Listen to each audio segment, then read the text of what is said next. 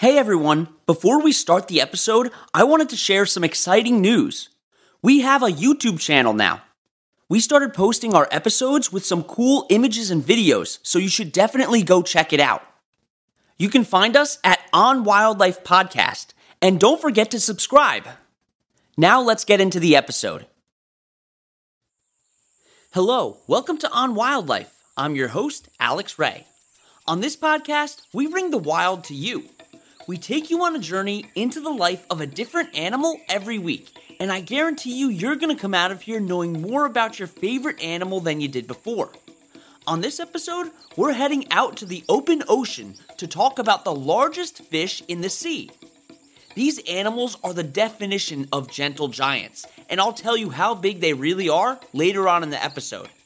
So let's get out on the water to talk about one of the most breathtaking animals that you might ever have the pleasure of seeing whale sharks.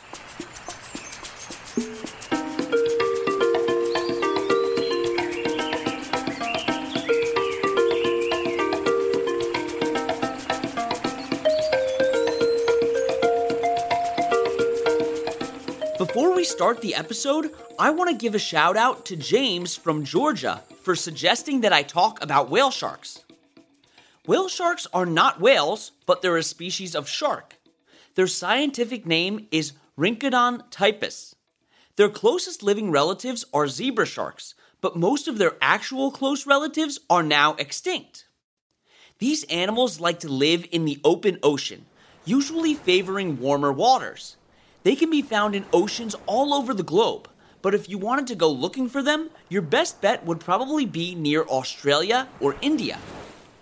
It makes sense that whale sharks like to live in vast open waters because they are absolutely huge.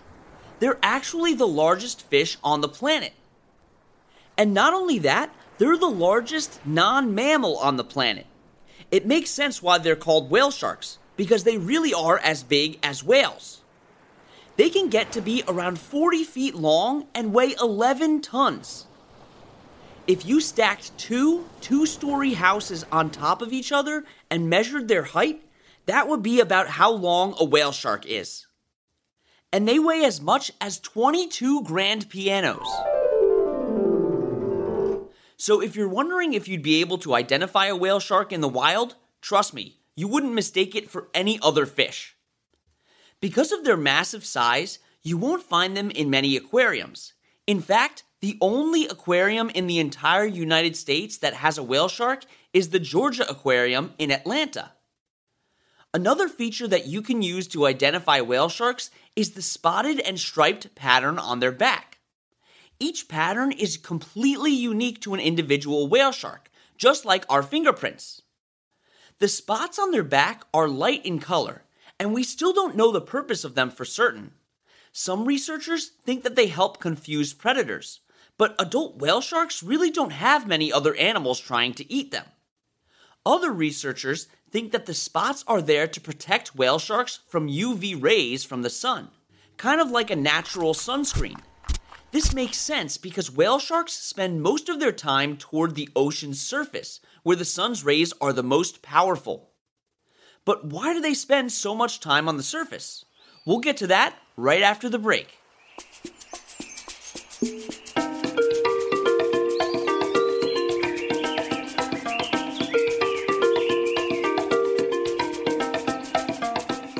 The science word that I want to tell you about today is carbon sequestration. This is a process where carbon dioxide gets taken out of the atmosphere, which helps to slow down climate change. This can be natural or artificial.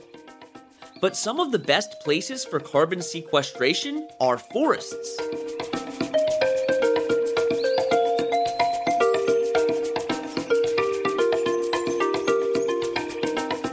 Okay, we're back.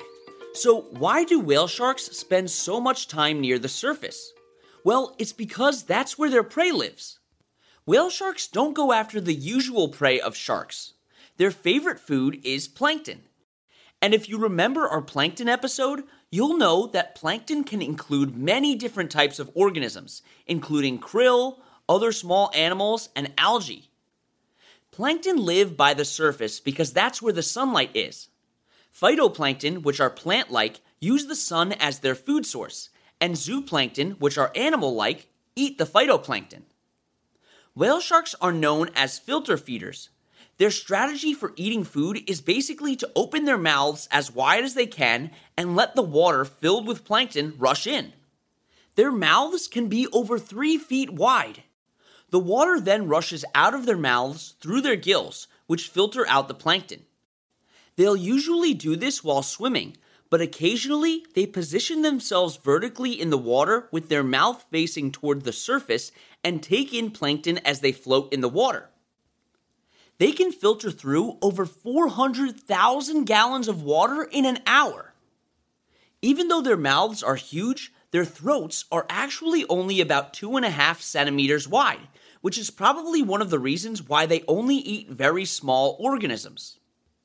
The whale shark's genus name is Rhincodon, which means rasp tooth in Latin. They have over 3,000 teeth, but they don't need them for feeding purposes. What's really interesting is that they have tooth like structures all over their bodies called dermal denticles. These dermal denticles actually help them swim faster through the water by reducing drag. Whale sharks only swim at about 3 miles per hour, which isn't too fast, but they don't really have any need to go faster than that.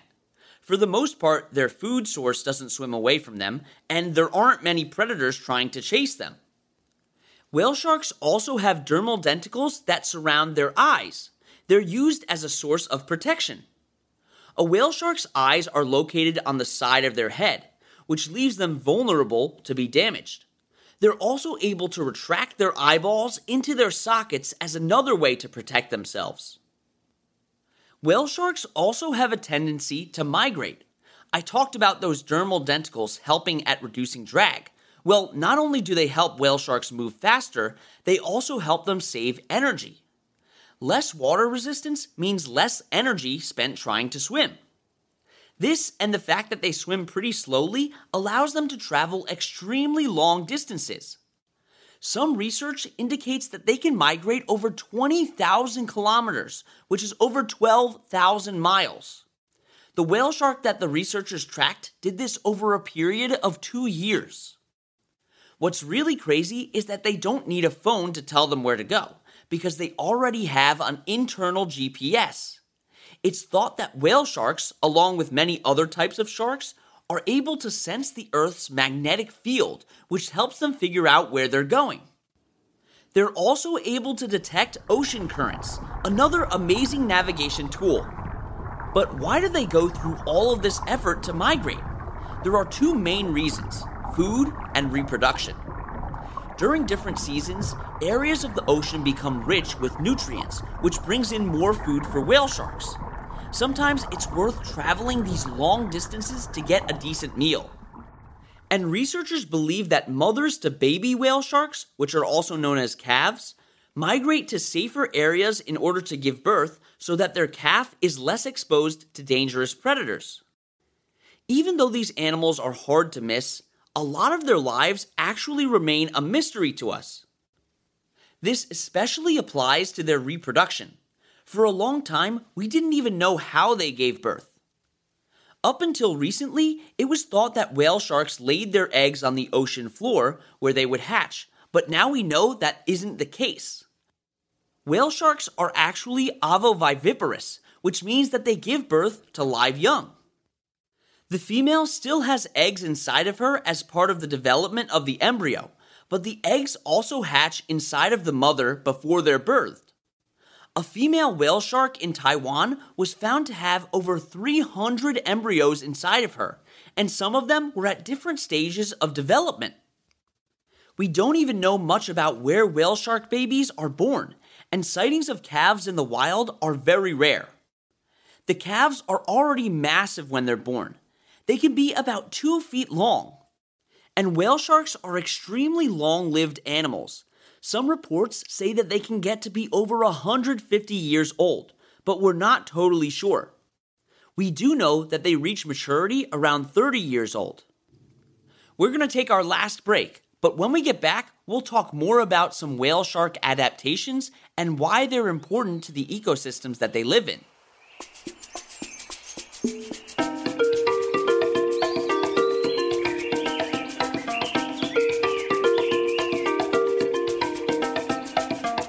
Time for our trivia question.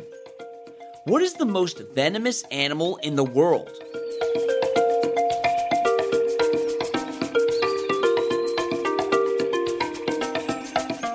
The answer is the box jellyfish. You can die only minutes after you get stung.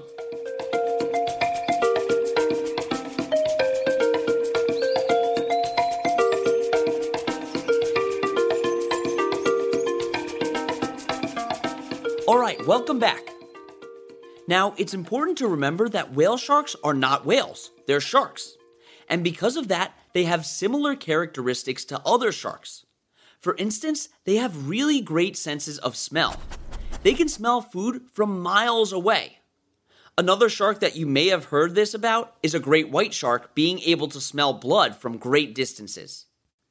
Whale sharks also have a sense that we don't. They have a special organ called the ampullae of Lorenzini, which are a bunch of nerve cells that are able to pick up very faint electrical signals given off by other animals. These are really great adaptations to have because whale sharks don't have the most amazing eyesight. Their eyes are pretty small and are located far away from each other. The water can also get pretty murky and have low visibility. Another characteristic that you can see in all sharks is that they don't have bones like we do. Sharks have been around for about 400 million years, way before T Rexes ever walked the earth and they evolved to have a different kind of skeleton before animals evolved to have bones. Their skeleton is made out of cartilage, which is the same stuff that makes up our ears and nose. Now, the cartilage that sharks have is extremely strong, but having a cartilaginous skeleton can give some advantages. One advantage is that it allows them to be more flexible so they can maneuver better to catch their prey. It also makes their jaws more flexible, so they can open their mouths much wider than those of us that are made of bone. Another huge advantage is that cartilage is lighter than bone, which means that it's easier for sharks to stay afloat in the water. Unlike other fish, sharks don't have a swim bladder that helps them float. Instead, their liver is filled with this oil, which is supposed to help keep them afloat, but it doesn't work as well as a swim bladder so their lighter skeleton removes some of the weight that the bones would have had. So whales have bony skeletons and whale sharks have cartilaginous skeletons. One more key difference that can tell you 100% that whale sharks are sharks is by looking at how they swim. You'll notice that marine mammals like whales, dolphins, narwhals, and manatees all swim by moving their hind fin up and down. Meanwhile, sharks and other types of fish move their fins left and right to swim. This is because marine mammals' ancestors once lived on land and had to evolve to live in the water. That means their bodies are structured similarly to how land animals are. The way their hips are built makes it much easier to move up and down. Think about how you would swim if your legs were duct taped together. It would look more like a whale and less like a shark. Whale sharks are very important to the ecosystems that they live in. Because they eat so much food, they also have to release a lot of waste back into the ocean. This is really important because it puts vital nutrients back into the water, which helps marine plants grow. They also have symbiotic relationships with different organisms, like remora fish. Remoras are those fish that you see latching onto the bottom of whale sharks. They use the whale shark as protection from predators and also eat some of the scraps that are left over from their meals. This doesn't harm whale sharks, and they kind of just go about their day. Whale sharks are also important to humans in more ways than one. Tourists from all over the world come to specific locations to swim alongside whale sharks. The tourism brings in revenue and jobs to countries that need it. In Madagascar in 2019, tourism for whale sharks generated about $1.5 million in a three month span. Whale sharks can also help us understand the oceans better. They're indicator species, which means that if they're around, it's a sign of a healthy ecosystem. Unfortunately, these sharks are listed as endangered on the IUCN Red List. There are about 200,000 of them left in the wild, which seems like a lot, but this number is half of what it was just 75 years ago. It also doesn't help their populations that they reproduce so slowly.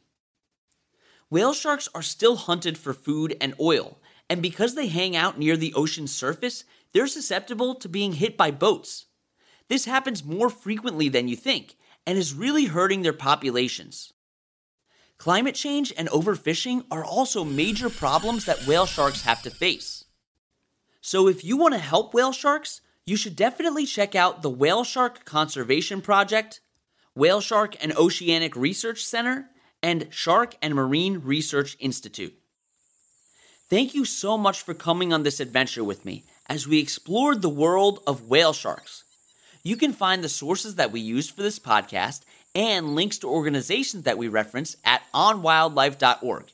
You can also email us with any questions at onwildlife.podcast at gmail.com. And you can follow us on Instagram at on underscore wildlife or on TikTok at on wildlife. Don't forget to tune in next month for another awesome episode.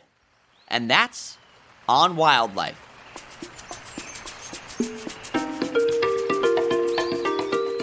You've been listening to On Wildlife with Alex Ray. On Wildlife provides general educational information on various topics as a public service, which should not be construed as professional, financial, real estate, tax, or legal advice. These are our personal opinions only. Please refer to our full disclaimer policy on our website for full details.